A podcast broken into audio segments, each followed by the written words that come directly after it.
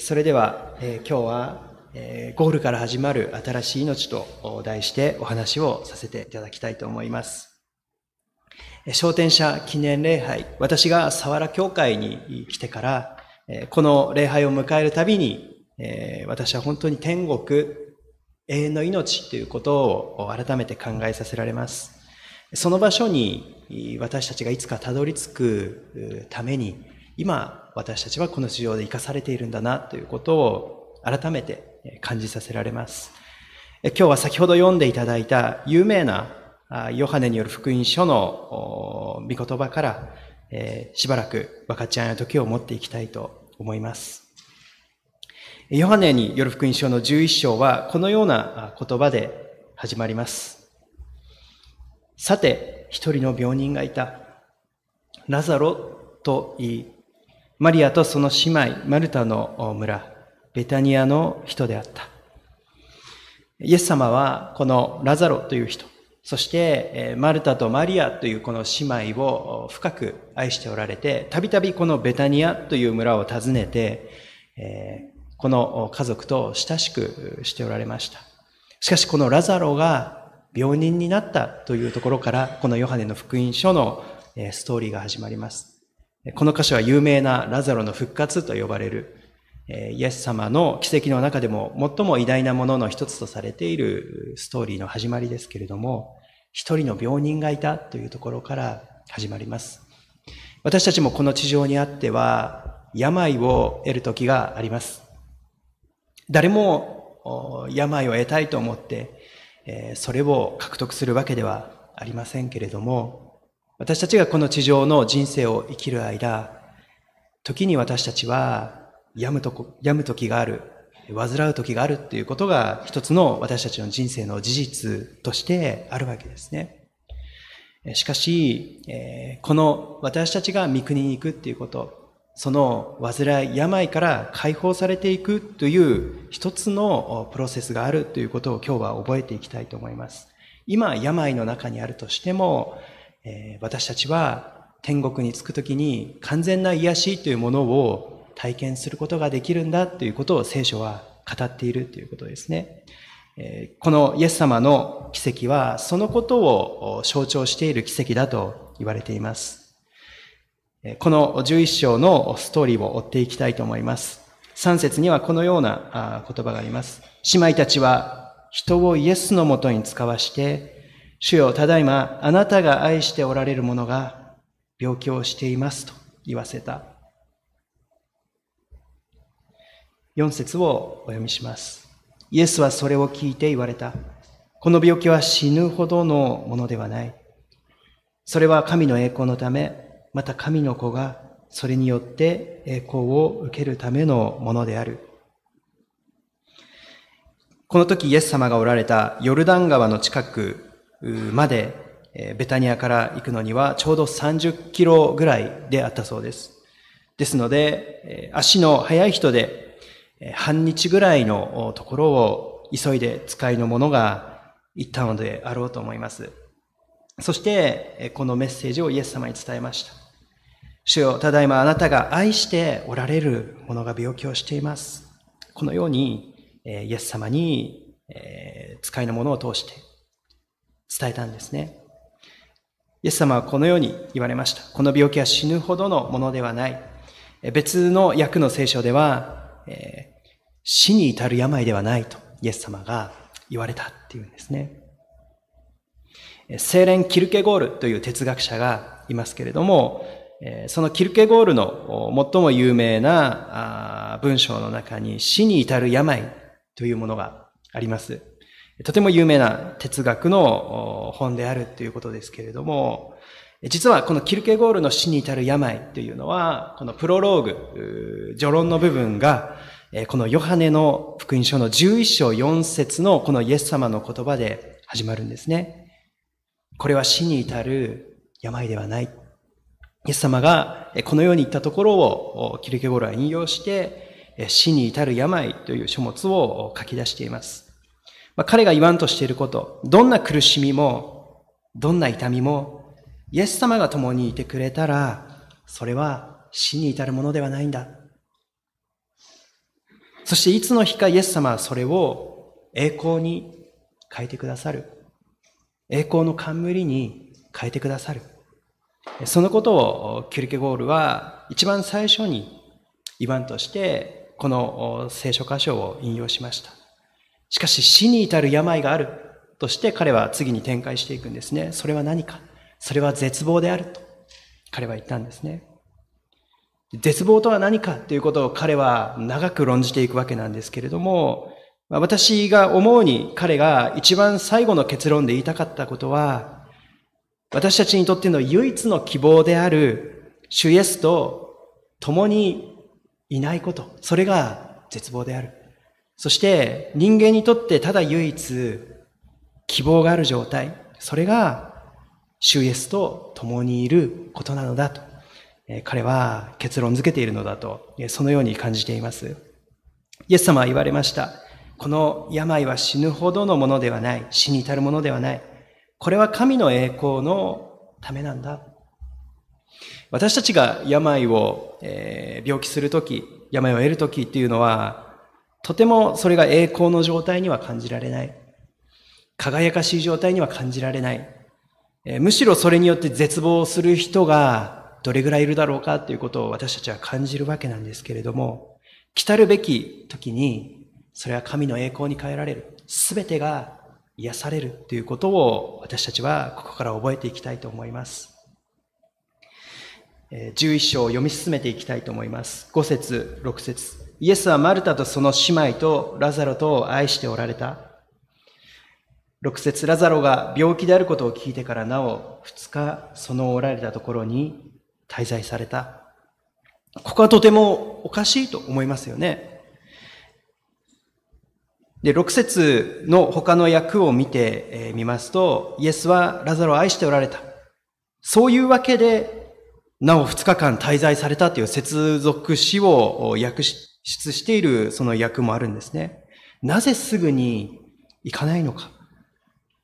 ちょっとこれは、あの、愛しておられたと言った後に、こうなお2日そこにとどまれ、とどまられたというのは、えー、おかしいのではないかと思いますね。なぜすぐに行かないのか。しかし、ここには私たちが読み取るべきことは、イエス様にはご計画があったということですね。イエス様には深いご計画があったということです。私たちもこの2日間というものをこの人生の中で経験することがあるかもしれません。イエス様どうして今すぐ私のところに来てくださいませんか？イエス様どうしてその場所に留まっておられるのですか？そのような経験というのを私たちもこの人生の中ですることがあるかもしれません。でも私たちはこのところで、えー、読み取るべきことは、イエス様には深いご計画があるということなんですね。そして、ヨハネが強調しているのは、イエス様はラザロを愛しておられないからその場所に留まられたのではなくて、イエス様はラザロとそしてその姉妹を愛しておられたと。愛しておられたと、え告げるんですね。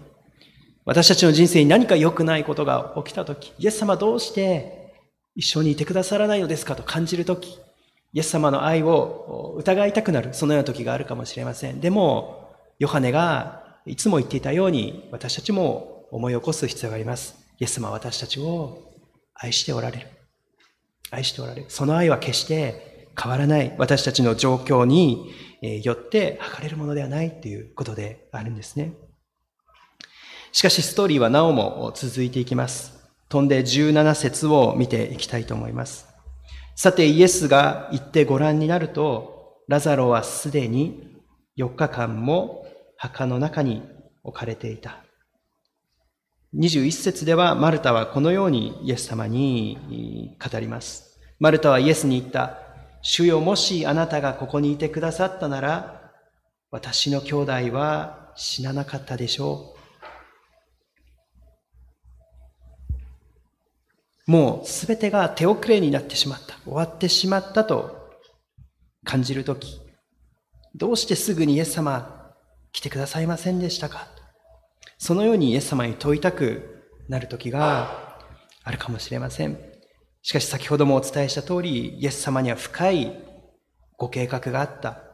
また神様の深い御心があったということを私たちはこの後のストーリーの展開で知っていくわけなんですね。しかし、マルタに注目すべき点があります。イエス様どうして私たちと共にいてくださらなかったのですか？とここで問うわけなんですけれども、次の22節を見ていきたいと思います。しかし、あなたがどんなことをお願いになっても、神は叶えてくださることを私は今でも存じています。今でも存じています。マルタにとっては愛する弟がもう亡くなってしまった。もうすべてが終わってしまった。もう巻き戻しにすることはできない。そのように思える状況の中でも彼女はまだ私は今でも信じています。存じています。イエス様あなたが神様にお願いするならば神様はどんなことでも叶えてくださるということ。この状況が変わっていくっていうことを、私はこの状況を乗り越えていけるということを、私は今でも信じています。この状況にあってもなお私は今でもあなたが力ある救い主であることを知っていますと、マルタは告白したんですね。私たちも人生の困難の中にある時に、もう全てが終わったと思えるような時に、なおもマルタの信仰にあやかって告白したいと思います。私は今でも、このような状況になってもなおも、イエス様あなたを信じています。あなたがこの状況を変えてくださる、そのようなお力を持っている救い主であることを今でも知っていますと、そのように祈るものでありたいと思います。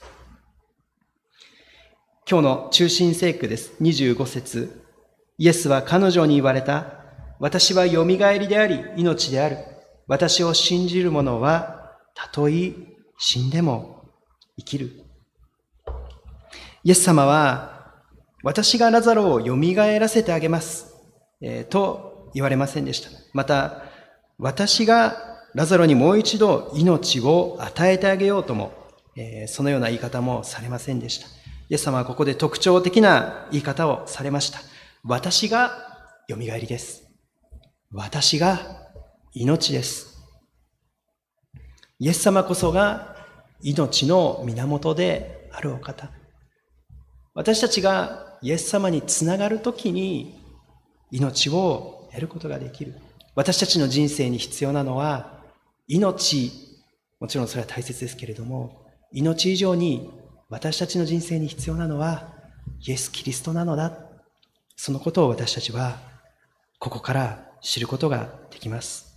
そしてイエス・キリストのうちに真の命を私たちは見出していくものであります。イエス様はこのように続けられました。また生きていて私を信じる者はいつまでも死なない。あなたはこれを信じるか？生きていて私を信じる者はいつまでも死なない。あなたはこれを信じるか？今日は私はこの赤くしている部分ですね、生きていてという言葉が心に留まったので、ここでお分かちしたいと思いました。長らく教会で過ごしていると、まあ、いろんな求道者と呼ばれる方にお会いします。興味を持って聖書を学びたいと思って初めて教会に来てくださる方。この聖書に書かれていることについて、毎週教会に来て学んでくださる方っていうのを多く出会ってきました。まあ、牧師になる前からですね、そのようなえ友人も何人も出会ってきました。で、一人一人やっぱり個性があるんですね。もうこれだと思ったら一直線に進んでいくタイプの友人もおりました。もうこれだと思ったら、教会に通い始めて半年も経ってないけれども、もう洗礼バプテスマを受けますと、え、飛び込んでいく友人もいました。またある方は、私が子供の頃からずっと教会に来ていて、ずっと私クリスチャンだと思ってた方が、私が、大高校卒業するぐらいになって、信仰を告白されてですね、バプテスマを受けますという方がいらっしゃったんですね。15年ぐらい私ずっとその方が経験なクリスチャンだと思っていたんですけれども、え、まだ、あの、洗礼受けられてなかったんだ。バプテスマ受けられてなかったんだと、そのように、こう、びっくりしたのを覚えています。人それぞれタイミングがあるんだなということを感じています。神様の時があるんだなということですね。でも、一つ、こう、あの、イエス様がここで言われたのは、イエス様を信じるっていうこと、それは、生きているうちにしかできないんですよ。と言われたんですね。生きていて、私を信じる者はいつまでも死なない。死んでから信じるということはできないよ。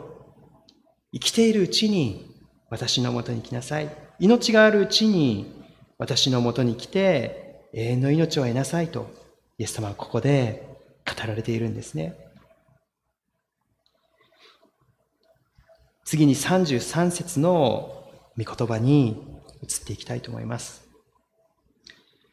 この後、イエス様はラザロのお墓に移動されました。イエスは彼女が泣き、また彼女と一緒に来たユダヤ人たちも泣いているのをご覧になり、激しく感動し、また心を騒がせ、そして言われた、彼をどこに置いたのか。ここで激しく感動しと訳されているのは、心を激しく動かされたという意味ですね。そして心を騒がせる。別の訳の聖書では心に憤りを覚えて、魂に霊に憤りを覚えてと訳している聖書もあります。これはイエス様が死という現実に対して憤りを覚えられたという意味であると言われています。人間に動かしがたい死という現実。私たちがどんなに愛する者と共に生きていても、死というものが私たちを分断していく、そのような状況にイエス様は憤りを覚えられたと33節であります。34節彼らはイエスに言った、主よ来てご覧ください。35節イエスは涙を流された。するとユダヤ人たちは言った。ああ、なんと彼を愛しておられたことか。イエスは涙を流された。これは聖書の中で最も短い説の一つだと言われています。日本語ではそう感じないんですけれども、英語では Jesus wept 二文字だっていうんですね。えー、まあギリシャ語でもこの二つの単語で一つの説が成り立っているということで、最も短いけれども最もインパクトのある説であると言われています。イエスは涙を流された。イエス様はなぜ涙を流されたのか。えー、これから自分がなさろうとしていることをイエス様はよくご存知であったと思います。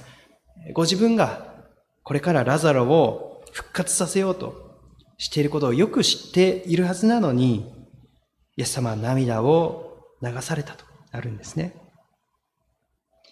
イエス様はみんなの涙に共感してくださって、同情してくださったということです。そしてその悲しみを共に感じてくださった。そのことが私たちはここから教えられます。つまり、私たちが悲しむということが、イエス様の願いではないということです。そして、私たちの悲しみに寄り添ってくださり、その悲しみを共に分かち合ってくださる救い主がおられるということです。私たちの人生のあらゆる場面で、私たちが涙を流すとき、イエス様も共に涙を流してくださるお方です。誰も知らない私たちの涙というものがあるかもしれません。他の人には言えないような涙というものを私たちは流すことがあるかもしれません。でもイエス様はその涙もご存知です。そして共にいて私たちのために涙を流してくださるお方です。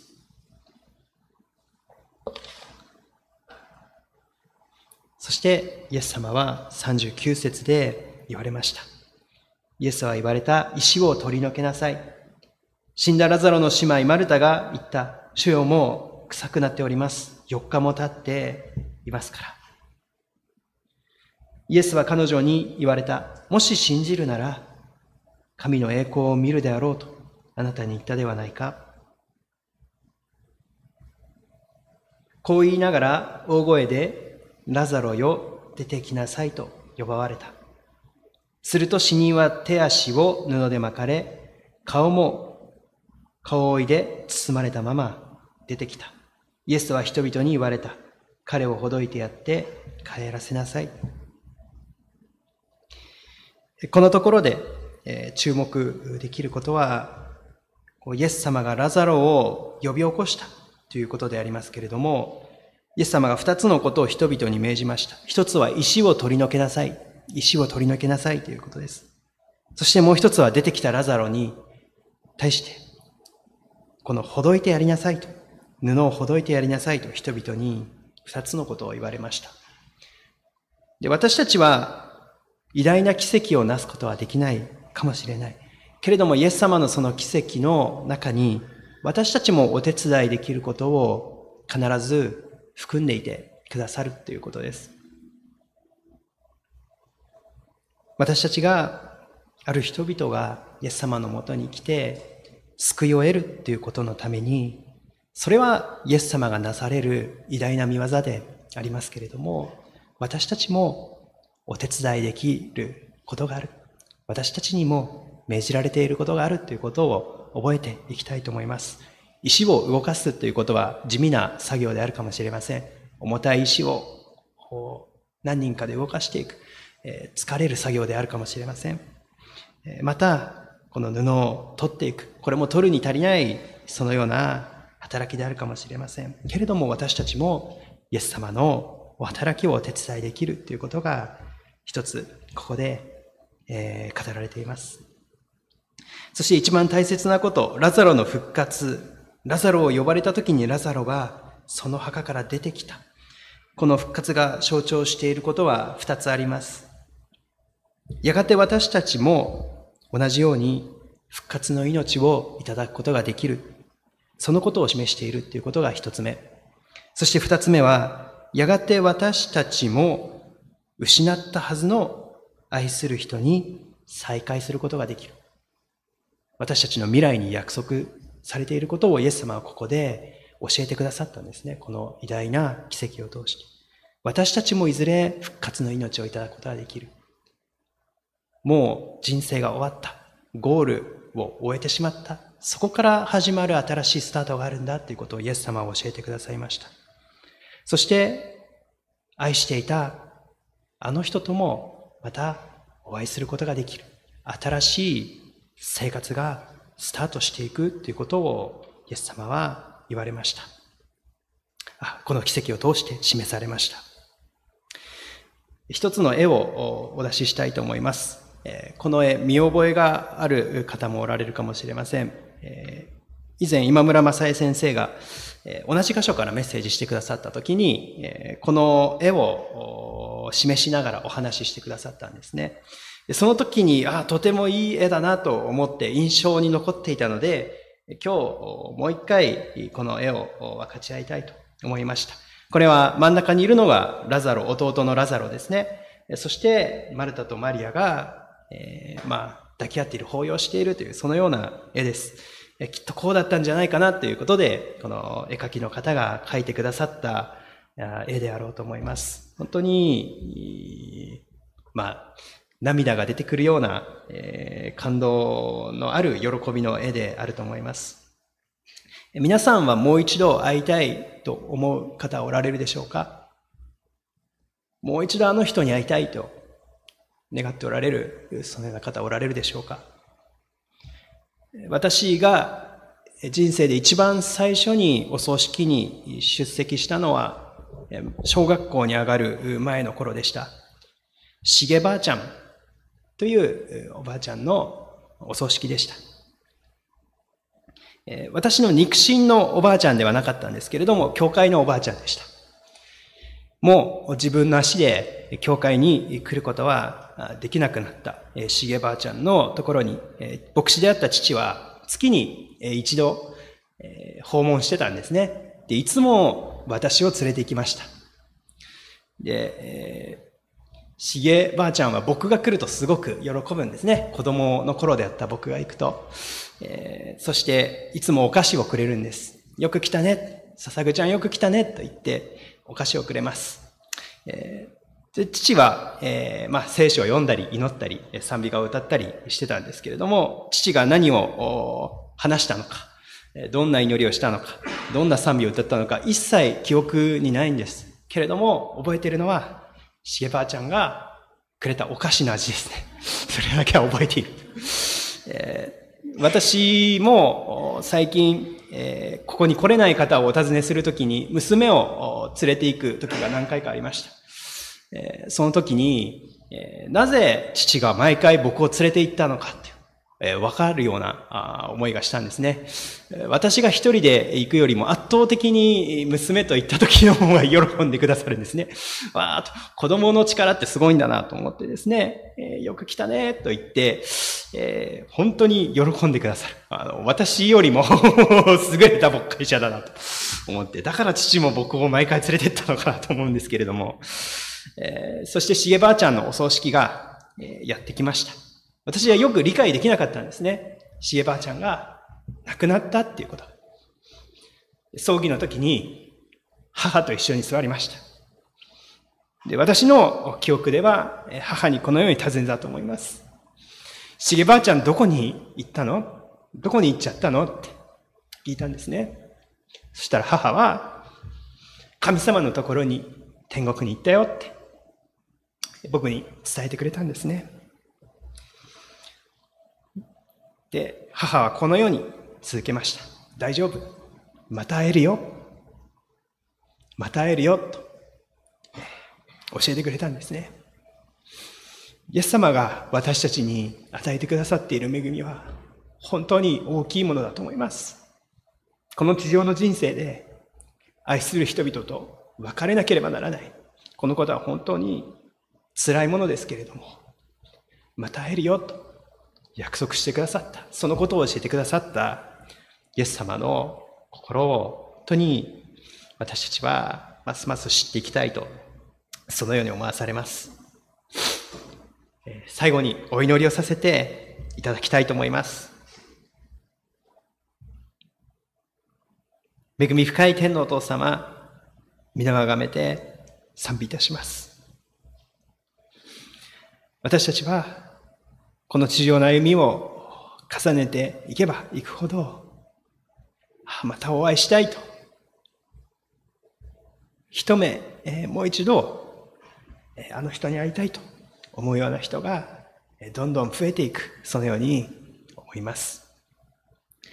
けれども、イエス様の捧げてくださった犠牲により、またその神様の深い愛により、私たちには麗しい、美しい御国が用意されていることを感謝いたします。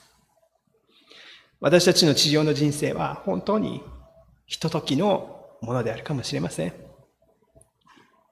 けれども、イエス様が備えてくださっている、その御国で再びみんなで集まることができることを心から感謝いたします。その御国を思いながら、私たちがこの地上の歩みを歩んでいくことを導いてください。感謝し、主イエスキリストの名前を通してお祈りいたします。アメン。